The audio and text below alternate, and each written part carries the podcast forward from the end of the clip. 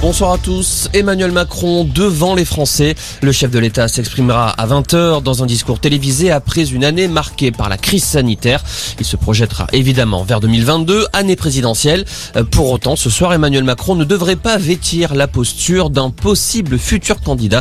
C'est l'analyse du politologue Benjamin Morel. Écoutez. Ce serait assez malvenu de sa part de rentrer dans une perspective de campagne. Alors après, encore une fois, la distance entre les deux rôles est toujours très ténue. Hein. C'est-à-dire que quand vous parlez de la France, est-ce que vous en parlez comme chef de l'État? Est-ce que vous en parlez comme candidat?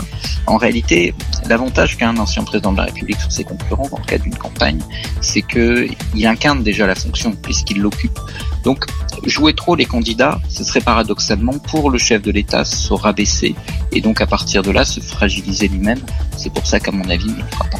Et c'est donc à 20h qu'Emmanuel Macron prendra la parole. Des déprogrammations en cascade prévues la semaine prochaine dans les hôpitaux franciliens.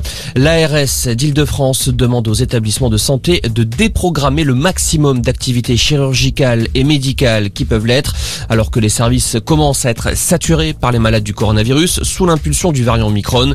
Dans les prochains jours, 50% des lits de soins critiques seront occupés par des malades touchés par le virus. Pour ne rien arranger, les établissements subissent aussi des tensions très fortes en termes de personnel. Pour le passage à la nouvelle année, les forces de l'ordre seront mobilisées ce soir sur le terrain. 95 000 policiers et gendarmes, 127 000 agents si on prend en compte les pompiers et la sécurité civile. Une mobilisation en léger recul par rapport à l'an passé, puisqu'en 2020, les forces de l'ordre devaient également faire respecter le couvre-feu.